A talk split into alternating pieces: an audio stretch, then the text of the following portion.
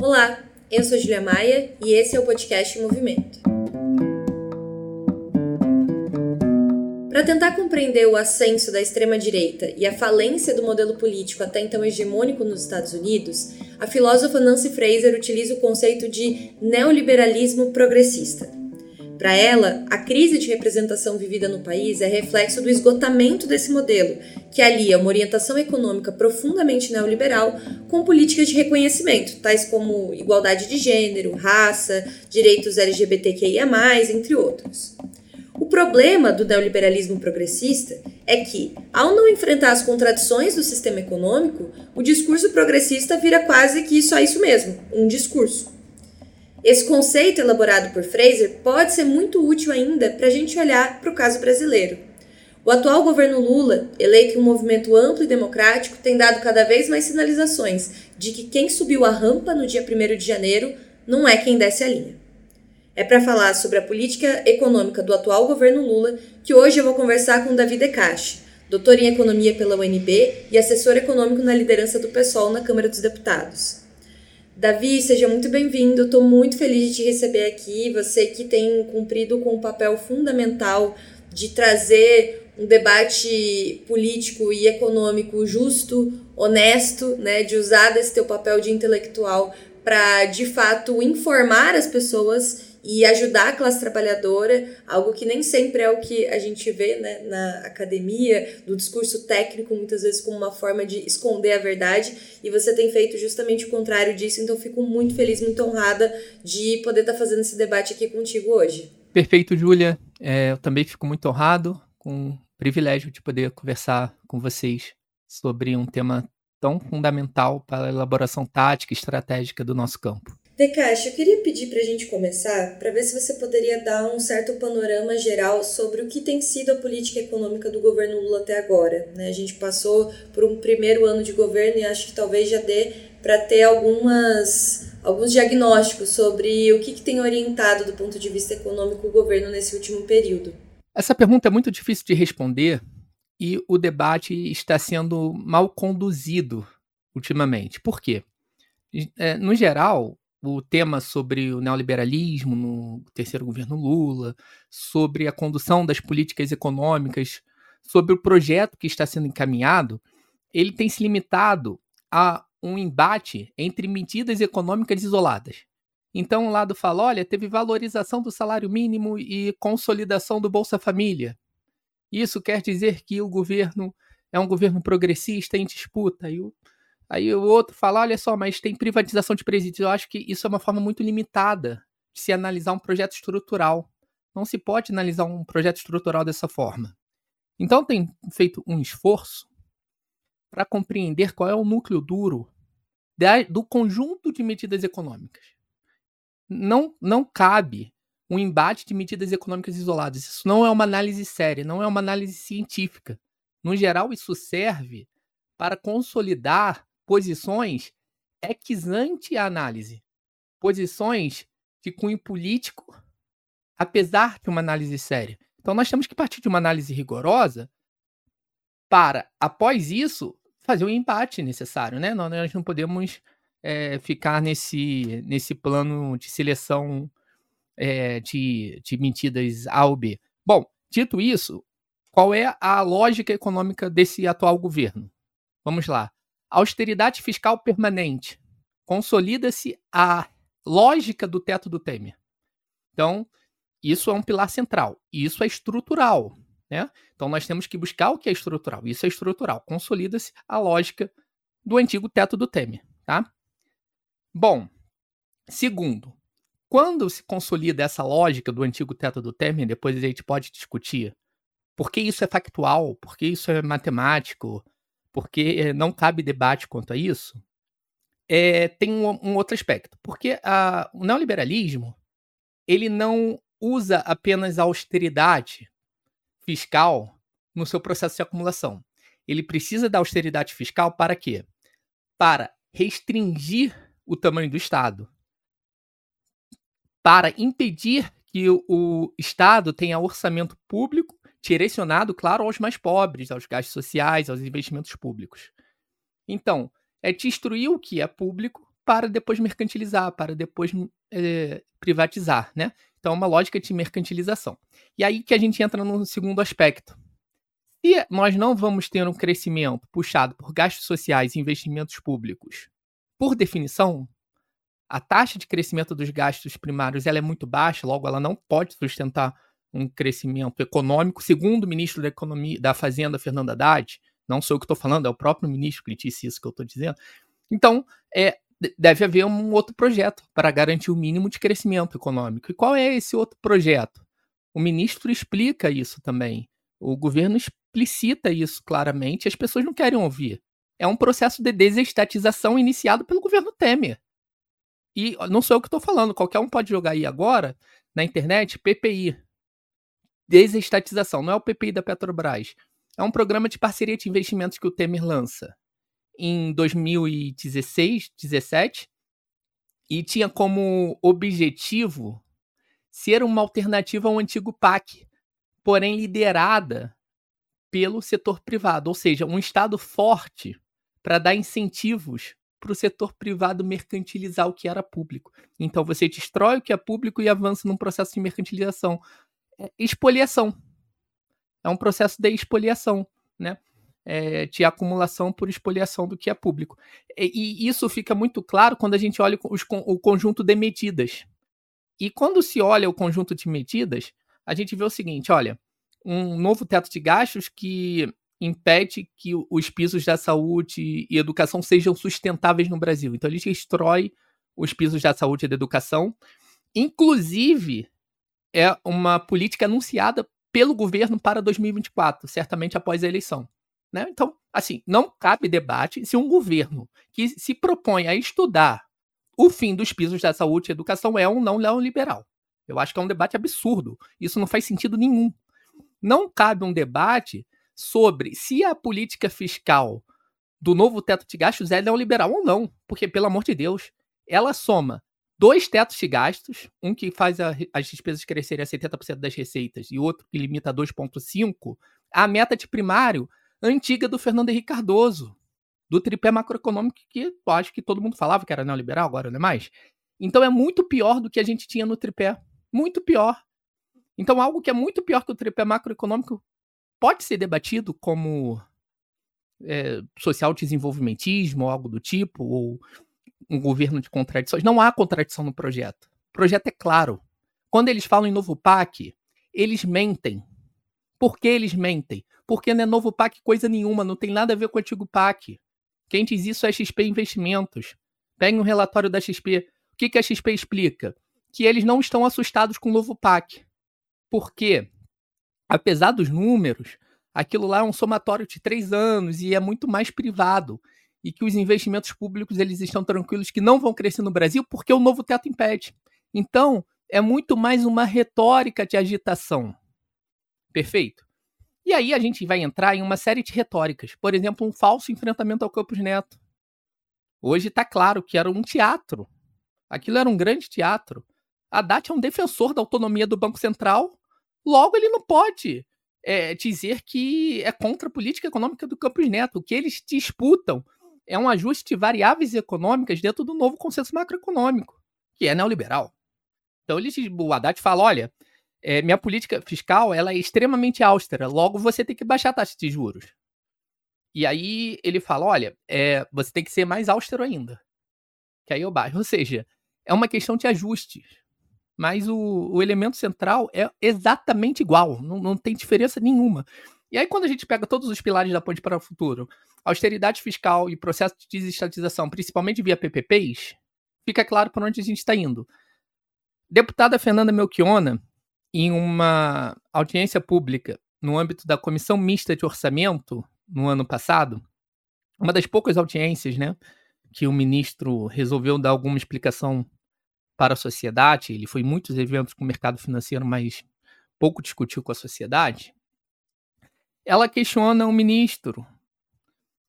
A, ela que, levanta a seguinte questão para o ministro: olha, é, os dados revelam que é impossível, com essa taxa de crescimento de gastos primários para os próximos anos, nós termos uma, uma sustentação né, da acumulação capitalista puxada por gastos públicos, gastos sociais, investimentos públicos, novas universidades, obras públicas. Aquela toda aquela demanda, né, histórica da esquerda. Então, isso é impossível, né? Então, como é que você vai fazer? E ela dá os dados do governo Lula 1 e 2 e compara com o que vai ser a partir de agora. O ministro, ele é explícito, ele fala que agora a lógica é puxar a economia pelo setor privado. Isso é uma lógica de mercantilização explícita. Inclusive, aí tem alguns aspectos assim que são é, tenebrosos em alguns momentos. Por exemplo, nós não podemos esconder que está é, tendo incentivo à privatização de presídios.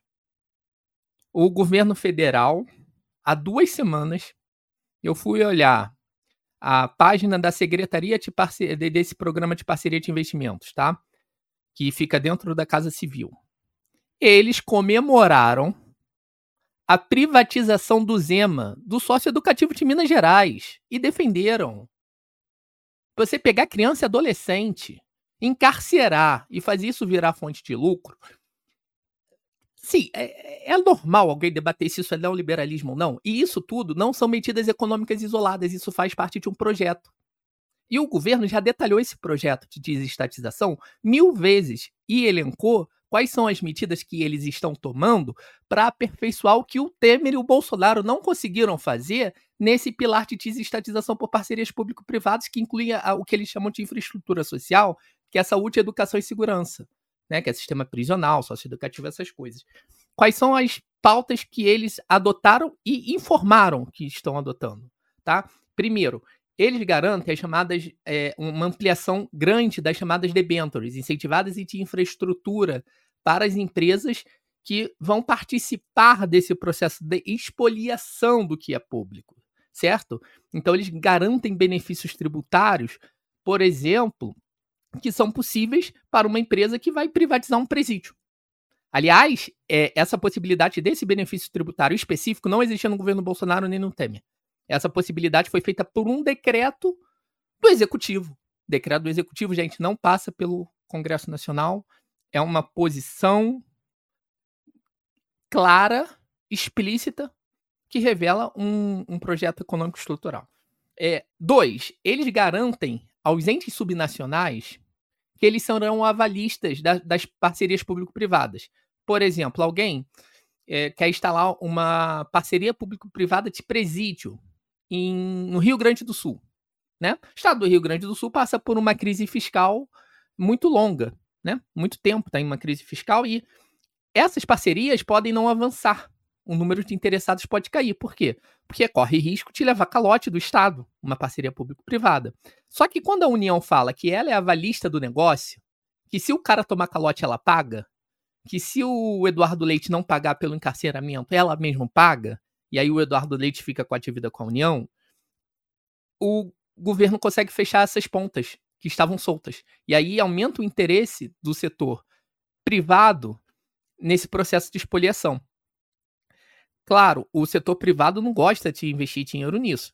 Ele só investe se o BNDES ou algum banco estatal ou alguém der grana para eles fazerem isso também. E a política de crédito também é direcionada para esses projetos. Perfeito? Então, nós temos um cenário de austeridade fiscal permanente, pela lógica do novo teto de gastos. Aqui eu tenho que dar uma informação importante, tá? Para 2024, há possibilidade, para esse ano, do orçamento ficar congelado tal qual era no antigo teto do Temer por conta da meta de primário de déficit zero. Aliás, há a possibilidade de não conseguirmos garantir nem ao menos o congelamento de gastos. E, e aí nós teríamos uma situação pior do que o antigo teto, com derretimento dos gastos, tá?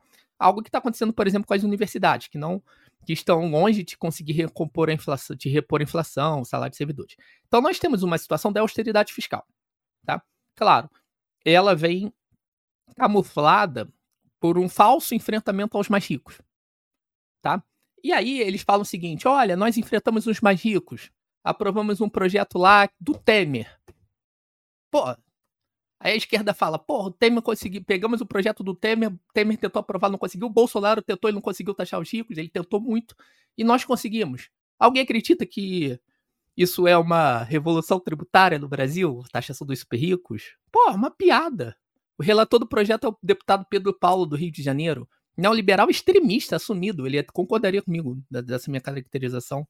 Então, uma piada a esquerda é, tentar fazer uma agitação da militância a partir de dados falsos, negando a realidade concreta. Ou pior, ou pior, por exemplo, como quando nós temos casos como a meta de, de déficit zero, alegando falta de correlação de forças no Congresso Nacional, o que é um absurdo completo. Por que é um absurdo completo? Porque a meta de déficit primário zero é uma agenda do executivo, especificamente concentrada nas mãos do ministro Fernando Haddad no Ministério da Fazenda, porém com o aval total do presidente Lula, segundo o próprio ministro faz questão de informar. E a Meta Zero sofreu resistência. Dois ministros de direita, Simone Tebet, isso é público, né? Ela foi uma crítica da Meta Zero. Que eu saiba, ela não é uma socialista. Ela não não é muito radical, né? As coisas mudaram tanto que talvez seja. Né? Ela e o Alckmin são a ala esquerda do governo, as coisas estão confusas. E o relator do orçamento, Danilo Forte, também se posicionou contra a meta zero em determinados momentos. Claro, os motivos dele não são, não são nobres. É por quê? Porque ele sabe que com a meta zero, isso implica contingenciamentos no decorrer do ano. E aí também sobra para emenda. E ele não quer, né? O que, que ele fez? Vai botar meta zero? Bota, mas aí o que, que eles fazem? Eles caminham por uma ampliação da impositividade de emendas. Para fazer o quê? Quer fazer ajuste fiscal? Faz em pobre. Comigo não vai fazer. Então o Congresso funciona assim. Obviamente, isso foi o caso pensado, né? Então nós temos um, uma conjuntura que é, ela, ela está sendo totalmente distorcida. E um projeto que é estrutural, ele, ele está sendo negado. Ele está sendo negado. As pessoas fingem que não enxergam, negam a realidade, negam fatos, sabe? E pegam medidas isoladas, por exemplo, valorização do salário mínimo.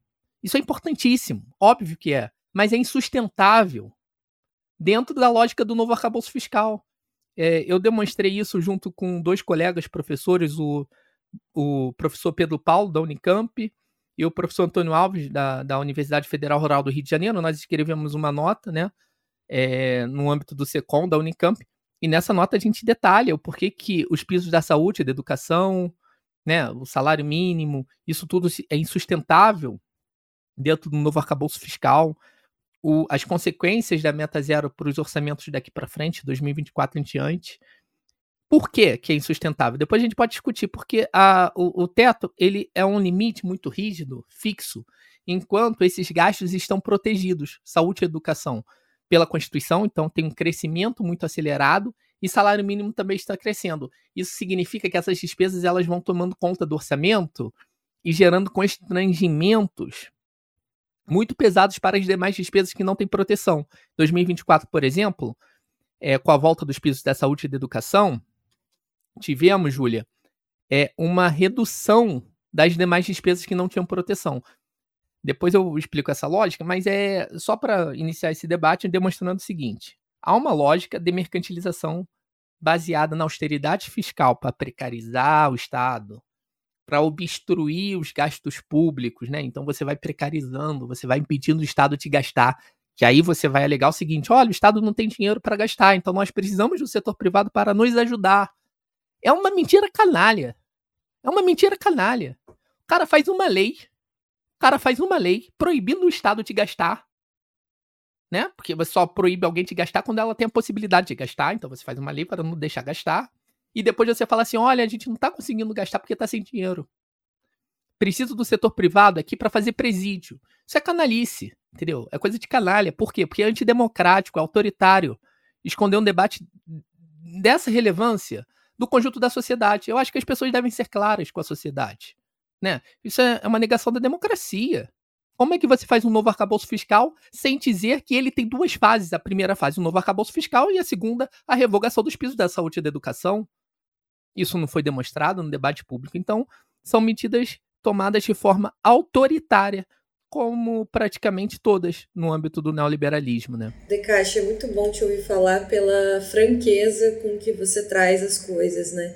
A gente está um pouco acostumado é, pensar a intelectualidade como quem fala é difícil para a gente não entender muitas vezes, né? Eu acho que você rompe com essa lógica e isso é, é um alento, assim. No começo da sua fala, você colocou sobre como era importante a gente analisar o governo pela sua totalidade e não pelas partes de forma isolada, né? A importância desse, desse olhar para o todo, do que é estrutural e a gente tem visto mesmo que existem setores que estão aí forçando num certo otimismo da razão para tentar encontrar motivos para dizer que o governo não é neoliberal, né? Não vou nem te perguntar se é ou não é, porque você já deixou isso bem claro. Mas o que eu queria te perguntar é especificamente sobre a, o novo arcabouço fiscal, que, creio eu, foi a principal política econômica é, apresentada pelo governo, pelo governo, uma das que mais estrutura tudo isso que você apresentou. A gente teve a oportunidade já aqui no nosso podcast de falar sobre o que é o novo arcabouço fiscal, caso alguém que está nos ouvindo é, não saiba, né? Foi o episódio de número 79 com Daniel Ribeiro, um episódio bem legal de realmente desvendar o arcabouço. É, mas esse ano de 2024 não é um ano que a gente está só debatendo a possibilidade do novo arcabouço fiscal. Ele já foi aprovado e vai ser o primeiro ano que ele vai estar tá em vigência, que a gente vai de fato é, sentir na pele o que, que vai ser esse novo arcabouço fiscal. Então, o que eu quero te perguntar é o que, que a gente pode esperar dessa política. Tem uma coisa curiosa também que foi pouco debatida, que é o seguinte: o arcabouço fiscal é muito ruim. Só que ele não é, não foi, é, ele não foi terrível bastante para o Ministério da Fazenda. Então, o problema de 2024 vai ser a meta de primário. Por quê? O arcabouço ele coloca um teto muito baixo, tá? O teto para o ano que vem é um crescimento real de 1,7%. Isso não acomoda nem o piso da saúde, educação e salário mínimo. Dá nem para acomodar isso. Então, todo o resto, que não tem proteção, como eu falei, são destruídos. Tá? Então, você tem um derretimento, pior do que congelamento, para quem não tem proteção constitucional legal. Então, o conjunto de áreas, eles têm, têm redução real de gastos, tirando essas que eu falei, tá?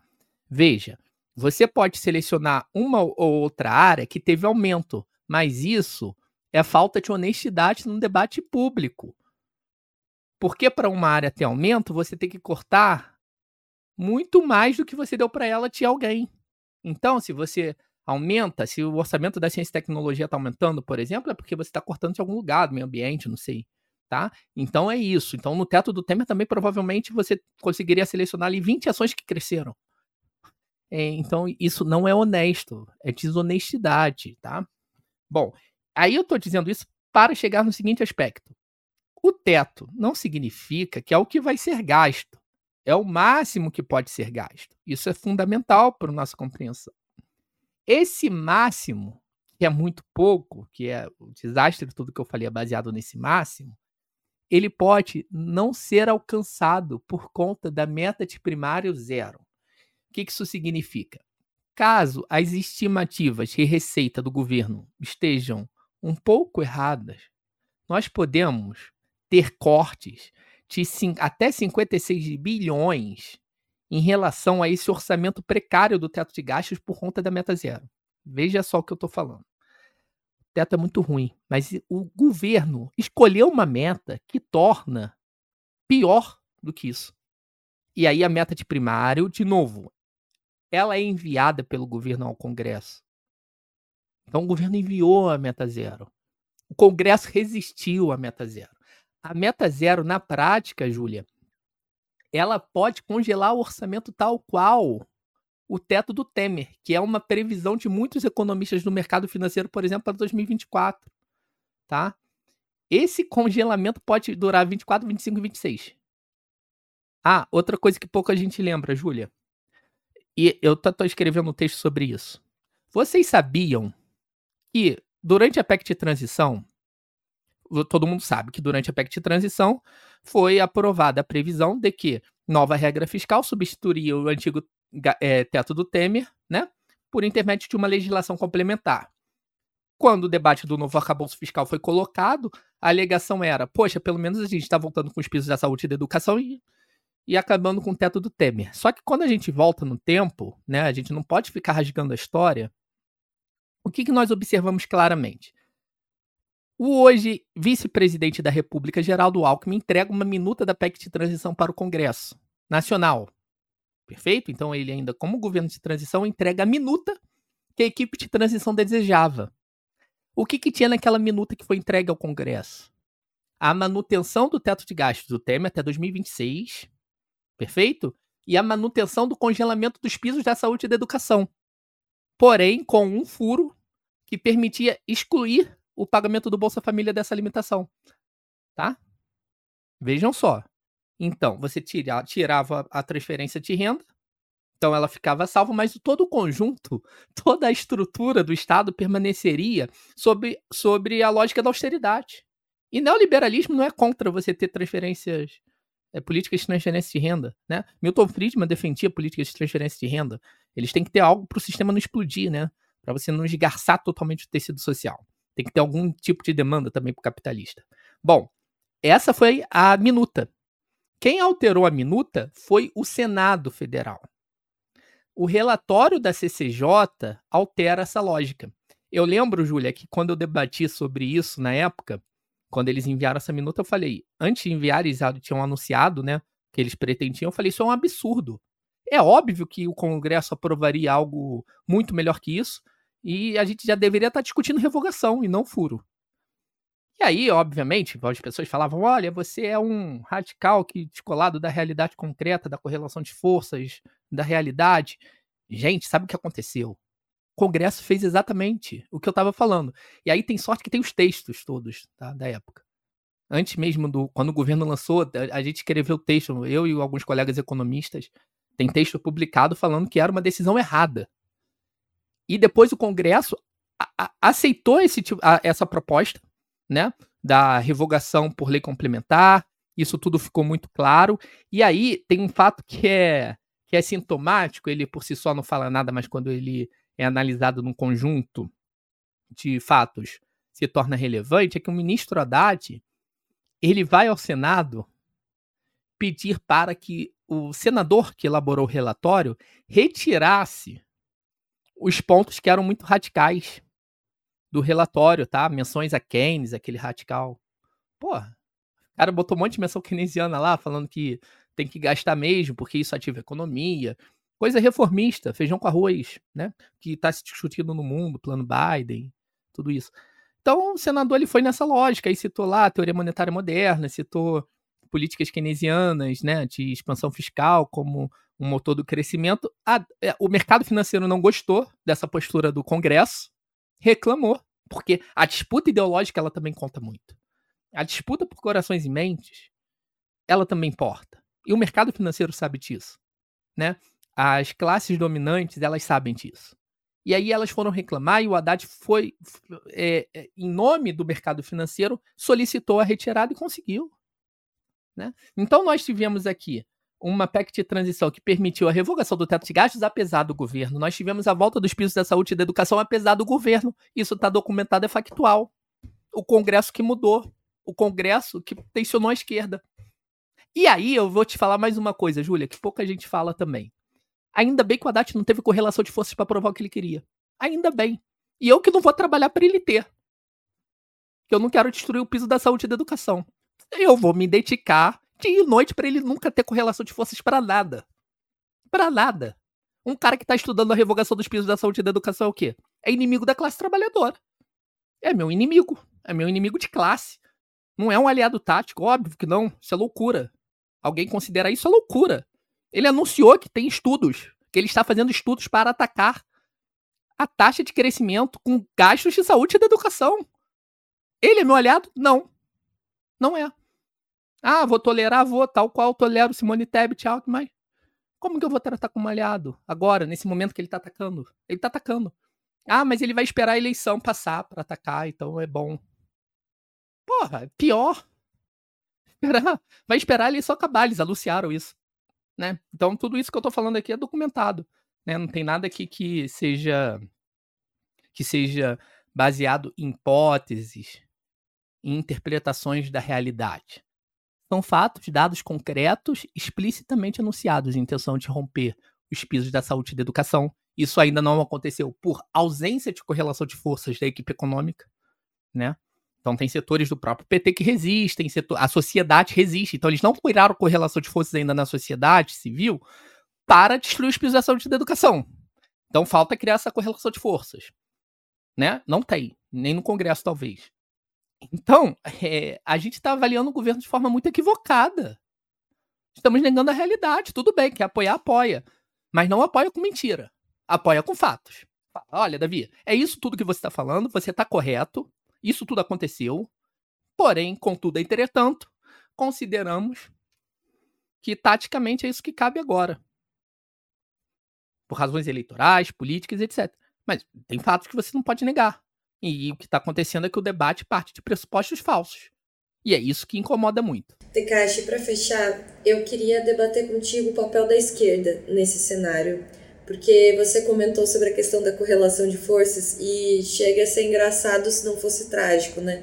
Porque muito se fala, o governo, a militância, é, sobre a questão da correlação de forças, como se o governo não fosse tudo aquilo que ele gostaria de ser, porque existe uma correlação de forças desfavorável no Congresso que impede. Mas analisando esses dados que você coloca, na verdade, se o governo fosse tudo aquilo que ele gostaria de ser, ele seria pior do que ele está sendo. Porque o Congresso, contraditoriamente, tem tido um papel progressista, entre muitas aspas, dentro do, do retrocesso do ponto de vista de política econômica que está sendo proposta pelo governo. E mesmo assim, ainda existe muito dessa confusão ideológica que você mesmo colocou sobre, afinal de contas, como caracterizar esse governo. Ele é neoliberal, ele não é neoliberal? E eu acho que esse elemento da caracterização é importante, porque a depender de como você caracteriza, isso impacta no que, que você vai fazer na prática. Qual que é a orientação que os partidos, que os movimentos têm que ter. Então eu queria pedir para você comentar um pouco, a partir da caracterização que você apresenta do governo, a seu ver, qual que é o papel da esquerda diante desse cenário? Bom, em, em primeiro lugar, nós não podemos negar fatos, isso daí já seria um grande avanço. Né? Parar de negar, parar de selecionar medidas de forma isolada, então vou lá e seleciono isso, aquilo, né, para tentar fazer um embate ali a partir de seleções é, sem nenhum caráter metodológico, sem nenhuma seriedade. É, isso é importante, né? Até do ponto de vista da, da educação, da pedagogia, né, da formação ideológica da militância. Em segundo lugar, nós temos que ser duros com determinadas propostas desse governo, independente do que você pense taticamente, você não pode se calar em determinadas situações. Meu amigo, atacou o piso da saúde, da saúde esse ano, o governo. Temos que nos posicionar firmemente. Não é só para fazer teatro. Tem que ser duro. Tem que ser duro, porra. O mercado é duro. O mercado tem uma aliança tática com o Fernando Haddad. Mas ele não dá um mole. É agenda máxima, é programa máximo o tempo todo. O mercado faz a grande política, inclusive com disputa ideológica e terrorismo. E a gente, às vezes, parece que a gente se posiciona de forma forçada para não pegar mal. Para falar, olha, eu falei sobre isso. Olha, eu falei até sobre privatização de presídio, porque não dava mais para não falar. Não dá para ser assim. Isso é inadmissível. Quem elegeu as bancadas progressistas foi o mercado financeiro? Quem nós representamos é o mercado financeiro? Então nós temos que ser muito firmes em princípios. Tem coisas que são questões que são principiológicas, que não se abre mão, independente da tática que é, um grupo, um setor ou outro tenha. Então, e isso está acontecendo. A ausência de luta. A ausência de luta. A ausência de luta contra a destruição dos pisos da saúde e da educação, que foi enorme, que avançou fortemente na aprovação do orçamento de 2024.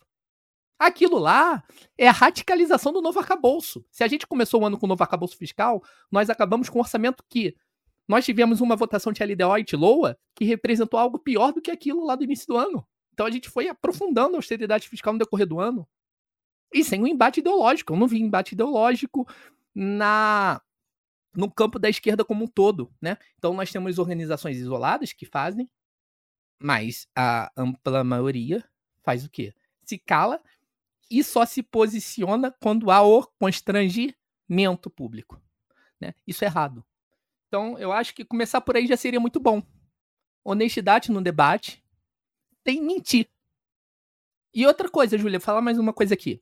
Quando eu, eu, eu fico revoltado, sabe por quê? Porque quando a, gente, quando a gente acompanha orçamento, a gente vê a sacanagem que isso é. Porque quando o cara vai e pega e coloca 50 bilhões que poderia virar milhões de pratos de comida para matar a fome de quem não vai, quem vai dormir sem comer nada hoje à noite, se a pessoa não deveria estar tá passando fome, 50 bilhões que poderia estar tá dando teto para um monte de gente, e o cara tá rasgando. Isso daí é tomar comida, é tomar casa das pessoas também. Tá? Mais do que isso, isso é racista, é machista, avança no genocídio ambiental, porque esse dinheiro deveria estar sendo colocado para resolver essas carências. Um dinheiro que a Meta Zero tira do teto de gastos. Veja só o absurdo. O escândalo que é isso, Júlia. Eles estão cortando até 50 bilhões do teto de gastos autorizados. Vai ser a primeira vez que um governo, além de não furar, corta o teto. Porque geralmente tem um teto, e o governo fura. Né? O Bolsonaro, ele sempre gastou mais do que os 2,5. Em 2019, 2,7, que ele furou. Então ele gasta 2,7 em 2019 com furo. Em 2022, ele gastou quase 2,5 também, com furo.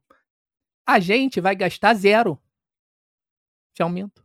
Ah, então, é, porra, se isso não é sacanagem com o povo, é desumanidade, nem é questão de ser de esquerda ou de direita agora. Na boa, você cortar 50 bilhões aprovados de sacanagem vai tirar comida dos outros, porra. Essa desorientação da esquerda é muito é muito problemática nesse cenário, né? Porque eu acho que é isso que você coloca. Ao invés da gente direcionar os nossos esforços para de fato ter uma luta política em prol daquele programa que a gente defende, em prol, inclusive das medidas que foram prometidas durante a campanha, né? Não estamos nem falando de programas de transição para o socialismo, a gente está falando do que foi prometido na campanha eleitoral do governo Lula, porque nem mesmo isso ele vai conseguir entregar a partir dessas medidas que estão sendo colocadas. Então, é, ouvindo você dizer, fica muito evidente que uma esquerda altiva e sem medo, inclusive de ir para a rua, se preciso, para lutar por, por aquilo que é necessário lutar, né? Infelizmente, a extrema-direita, ela muitas vezes é usada como um fantasma para dizer que as pessoas têm que ficar em casa, né? A pandemia acabou, mas fiquem em casa, não se mobilizem, não lutem, porque se vocês fizerem alguma coisa, a extrema-direita vem e, e, toma o poder da gente de novo. Mas a extrema-direita está sendo inserida dentro do governo. E a política econômica do governo Bolsonaro segue sendo aplicada, quando não até mesmo piorada nesse momento, né? Então é muito necessário, de fato, a gente fortalecer uma esquerda que não tenha medo de ir à luta, que não tenha medo de dizer o seu nome. E agradeço muito você por essa entrevista, porque eu acho que você traz o que a gente precisa para ter esse ânimo de luta. Júlia, posso só lembrar uma coisa que é muito interessante antes de encerrar? Tem um evento no BTG Pactual que participam o atual ministro da Fazenda, Fernando Haddad, e o ex-secretário de Política Econômica do governo Temer, que criou o teto de gastos, tá? o antigo teto de gastos. É uma conversa repleta de convergências, e chegou um momento que, obviamente, eles convergem totalmente na questão da austeridade fiscal. O Haddad faz um jogo de cena, ah, vamos para cima dos ricos, vamos quando ele destruiu os gastos, na verdade, a única garantia que a gente tem hoje no Brasil é que não vai ter gasto social nem investimento público. Taxação de rico é, por enquanto, é só retórica. E aí sim que não tem força no Congresso, né? Pior é isso, né? Que ele sabe que não tem força, por isso que é fácil você falar porque você não vai fazer. Então, tudo bem, né? Só se alguém é otário, né, no, aqui. Ele fala o seguinte, que a expansão de gastos que ele está tendo que lidar hoje é irresponsável e aí ele cita três elementos de irresponsabilidade de herança maldita do Bolsonaro. Bolsa Família, Fundeb e piso da enfermagem. Tá lá, tá um vídeo. Porra. Ele falou que é culpa do Bolsonaro, porra. Não falou Bolsonaro, não falou governo anterior. Tá? Ele falou, olha, o Bolsa Família era de 0,5% do PIB. Agora chegou em 1,5%. Agora eu reassumo, tô em 1,5%. O Fundeb, o Fundeb foi a expansão do Fundeb foi no governo passado. Ele fala isso. Piso da enfermagem foi no governo passado. Tudo. Aí ele fala, não, aquele toca violão, né? É diferenciado. Aí ele fala: Isso tudo é meritório, mas antes tem que ter a receita. Ou seja, o povo vai ter que esperar uma eternidade para ter isso tudo. Não deveria ter. Ele tá deixando claro que não teria se fosse ele. Então não quero trabalhar para ele ter correlação de forças para ele fazer isso que ele anunciou ao lado do pai do teto de gastos do Temer. Quem nega isso é, é, é totalmente desonesto. É isso, Decache. É urgente que a gente encare a realidade, né? Que a gente encare a realidade. Talvez esse seja de fato o primeiro passo. Dizer a verdade, mas encarar a verdade, porque é, esse estado de latência, onde eu vejo que as pessoas percebem as contradições do governo, mas não sabem muito bem o que fazer a partir disso. Elas percebem é, esse projeto que está em andamento, mas não sabem muito bem o que fazer porque não existe uma orientação de luta. Então tem que ter quem, quem dispute essas consciências, porque senão aí sim a gente vai ver um fortalecimento da extrema-direita mais uma vez por conta das limitações que essa política neoliberal é, implica e vai implicar no próximo período, né? Se todos esses desinvestimentos que você colocou é, forem de fato colocados em prática, as pessoas vão sentir isso na pele. Então não tem, é, não tem como o discurso se sustentar se não houver materialidade, não houver política. O discurso do Brasil feliz de novo não vai se sustentar se o Brasil não for de fato é, minimamente um pouquinho mais feliz do que tem sido. E o cenário que está colocado não é esse. Mas de todo modo, quero agradecer demais você por ter disponibilizado um tempo para conversar com a gente e de novo ressaltar a importância do papel que você tem cumprido para a esquerda, mas também para a classe trabalhadora brasileira ao trazer de forma tão honesta e jogar mesmo essas verdades no ventilador, digamos assim. Valeu, Júlia, foi um prazer conversar com você. Obrigado pela condução que foi maravilhosa. Valeu aí.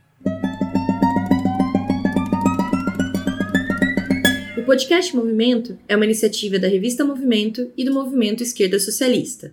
Nos acompanhe também pelo site movimentorevista.com.br. A trilha sonora é de Alex Maia e a edição de áudio da Zap Multimídia.